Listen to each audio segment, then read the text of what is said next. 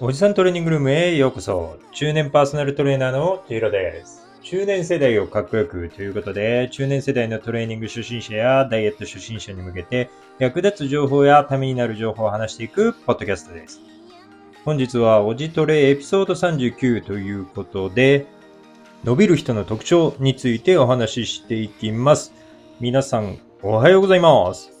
はい、今年は、まあコロナに僕がなってしまった影響で、まあ大会に出れなくなってしまって、まあ今、えー、増量を行っているんですけど、まあまあ結構いい感じに増量できてるのかなっていうところですね。あのー、今までにないぐらい食欲もあって、まあびっくりするぐらいなんですけど、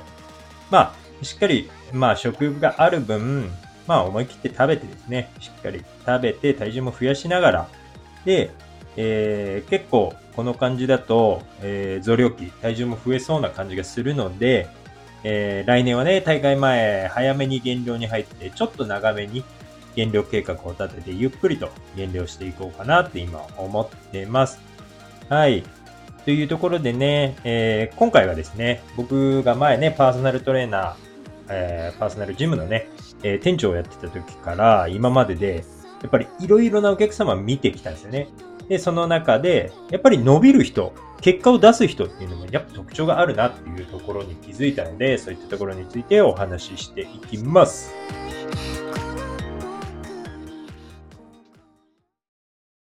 はい。えー、やっぱりね、パーソナルって通ってくれる人の中にも、結果を出す人と出さない人っていうのがやっぱりいます。はい。で、その特徴が、えー、やっぱりあるっていうところは、えー、あくまで僕の主観的なところではあるんですけど、まあこれを聞いてね、当てはまる人は、まあ結構すぐ改善できるようなことばかりだと思うので、ね、当てはまる人は改善してみたり、自分と比べてみたりしてみてください。はい。えっ、ー、と、1個目が、まあ目標が明確じゃないっていうところですね。まあまあ当たり前といえば当たり前なんですけど、結構パーソナルを通ってくださる方の中にも、ざっくりとした目標の方って結構いらっしゃるんですよね。え例えば、まあ、夏までに、えー、なんとなく痩せたい。まあ、太ったから痩せたいな、みたいな、えー、ざっくりとした目標を持って来られる方もいらっしゃいます。で、逆にこういった方っていうのは失敗しやすい、え、傾向があります。で、成功する人っていうのが結構明確に目標を持ってるんですよね。まあ、何月までに何キロ、何のために痩せたいのかって、こういうのがはっきりしてる人っていうのは結構成功しやすいです。はい。で、まあそこに関してペースだったりとか、まあ何をするっていうアプローチの仕方は、まあ基本的に僕と話しながら決めていくっていう方が多いんですけど、まあやっぱり何月までに何キロ何のためにっていう明確な目標がある人っていうのは成功しやすい傾向にあります。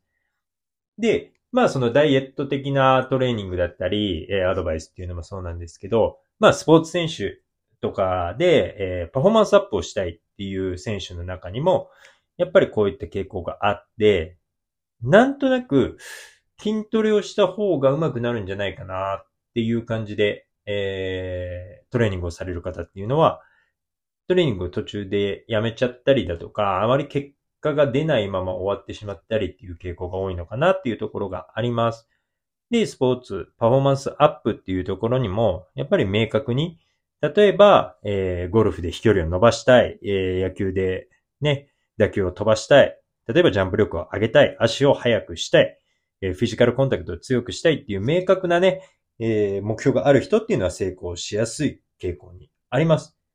なので、まあこれダイエットとか、まあスポーツだったり、パフォーマンスアップっていうところね、えー、関係なく明確な目標を持つと成功しやすいっていうところは言えると思います。はい。で、二つ目。食事系ですね。食事の報告とか食べたものっていうのを嘘ついちゃうっていうところですね。はい。これ結構多いんですけど、まあ、ボディメイクにおいて一番大切なのは僕は食事だと思ってるんですよね。で、なぜかっていうと、まあ、一番、まあ、なぜ一番かっていうと、まあ、もちろんトレーニングっていうのは本当に大切なんですけど、まあ、トレーニングっていうのは、まあ、僕が管理できたりだとかアドバイスをすることができるので、えー、基本的には、まあ一番、うんって言えばまあ難しいところなんですけど、まあ一番かもしんないですけど、食事っていうのは全て僕が見れるわけじゃないので、やっぱり自分である程度管理していく必要があります。で、トレーニングっていうのは、まあ1日の中にやったとしても1時間か2時間ぐらいのことなんですけど、食事ってもう24時間。まあ、丸1日、まあ寝てる時間とかもあるので24時間ではないんですけど、まあ、その24時間管理する必要がある。まあ、1日管理する必要があるっていうところで、僕は食事が一番かなと思ってます。はい。で、ここについて、まあ嘘をついちゃうっていうところなんですけど、まあなんかこれだけ聞くと、なんか嘘の報告をしてるみたいな感じに聞こえると思うんですけど、別にそういうわけじゃないんですよね。あのー、僕も、まあ大会で減量するんで、あの、食欲の恐ろしさって本当に一番知ってると思うんですよ。僕たち、こう大会に出たり、ボディビルだったり、まあフィジークだったりの大会に出る人っていうのが食欲の恐ろしさっていうのは多分一番わかってると思います。で、まあこれよくあるパターンとしては、まあいろいろ実は食べてるんだけど、まあ怒られそうだから、まあそれはちょっと隠して、まあチョコ1個食べちゃったけど、まあ1個ぐらいならっていうので言わないっていうパターンだったり、まあちょっとこう、チートデーじゃないけど、切れ食いみたいな感じで、バーって食っちゃったんだけど、それを言ったら怒られるかなって言って言わないっていうパターン。これ結構多いパターンですね。はい。で、まあ、こういったところっていうのもね、あのー、僕たちコンテストに出る人間でもね、あの、切れ食いしちゃったり食べ過ぎちゃったりっていうことは、本当に当たり前のように起こってしまいます。それだけ食欲の、えー、破壊力っていうのはすごいので、まあ、そういったことが起こることは当たり前に分かってます。あの、もちろんこういったコンテストに出る人でもそんなことが起こるっていうことは、一般の人なんてもっと頻繁に当たり前のように起こってしまうっていうことはもちろん分かっているので、えっ、ー、と、そもそも、あの、それをやってない方に違和感があるというか、まあ、やって当たり前だなっていうのは最初から分かっているので、まあ、あの、そういうのをね、やってしまった時も、まあ、あの、隠さずにね、ちゃんと報告をして、えー、くれれば、その時にアドバイス、まあそういったストレスをね、少しでも和らげたりだとか、まあこうすればコントロールしやすいですよっていうアドバイスをすることができるので、まあそのためにトレーナー、僕たちトレーナーっていうのはいるので、あのー、食べ過ぎて、いや何食べてんですかって怒るようなトレーナーはまあまあ中にはいるかもしれないですけど、まあ僕の場合はそういうことを言わずに、まあそこに対して次どうするかっていうのを考えていけばいいだけなので、まあそういったところもね、あの、ちゃんと、ね、報告してくれる人はうまくいきやすいかなっていう傾向があります。はい。まあ、それでいいと思うんですよね。あの、そもそも、あの、一人で乗り切れるならば、あの、トレーナーいらないので はい。えっ、ー、と、それを一緒に乗り越えるために、えトレーナーがいて、パーソナルトレーニングをするっていうところなので、そういったところはうまくトレーナーを使ってみてください。で、はい、最後に三つ目が、継続できる人です。これね、何回も、あの、僕のポッドキャスト聞いてくれてる人は、え、言ってるので、えー、もう聞いたことあると思うんですけど、やっぱりね、継続できないとどんなことも結果っていうのは出ません。あの、結構最初っていうのはね、モチベが高い状態で、えー、パーソナル受けに来られる方が多いので、最初っていうのは数回ちゃんと来てえー、食事報告なんかもちゃんとしてくれるっていう方が多いんですよ。で、それが徐々に徐々に、やっぱりモチベっていうのは、えー、最初が一番高い状態なので、徐々に下がってきます。なので、モチベーション下がってくると、まあ、だんだん来なくなって、最終的に幽霊会員になってしまうっていうパターン。これね、意外と多いんですよね。で、まあ、正直な話、パーソナルとかってね、あの、安いものじゃないじゃないですか。それなりの金額を払って自分に投資するっていうところだと思うので、なのに中途半端にやるっていうのは本当にもったいないと思うんですよね。あの、例えば家トレで妥協しちゃったとかって言ってもそれほどダメージはないと思うんですけど、まあパーソナルってそれなりのね、金額を払っているにもかかわらずやめちゃう、中途半端にやっちゃうっていうのはもったいないと思うので、まあその辺はね、えー、しっかりやっていった方が、まあ結果は出やすいです。もちろんなんですけど。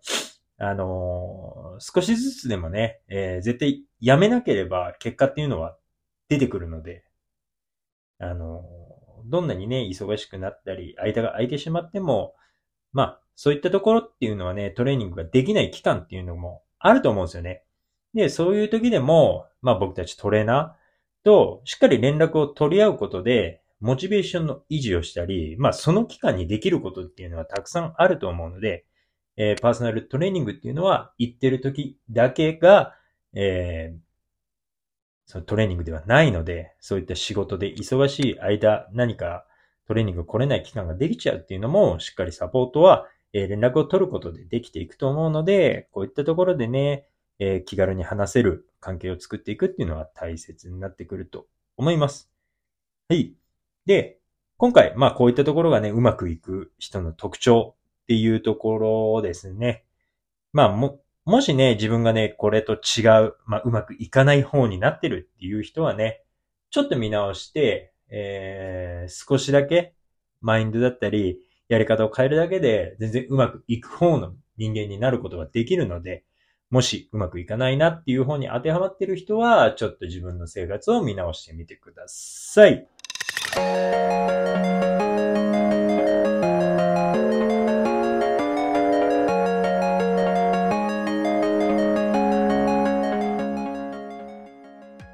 今回は、えー、うまくいく人、伸びる人の特徴についてお話ししましたが、いかがでしたでしょうか？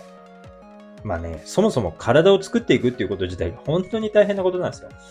で、そんなに簡単に変わらないし、もしそんな簡単に変わるなら、誰もね、えー、悩んでないんですよ。だから、えー、そういった苦労っていうのはね、とてもよく、あの僕自身分かってますし、やっ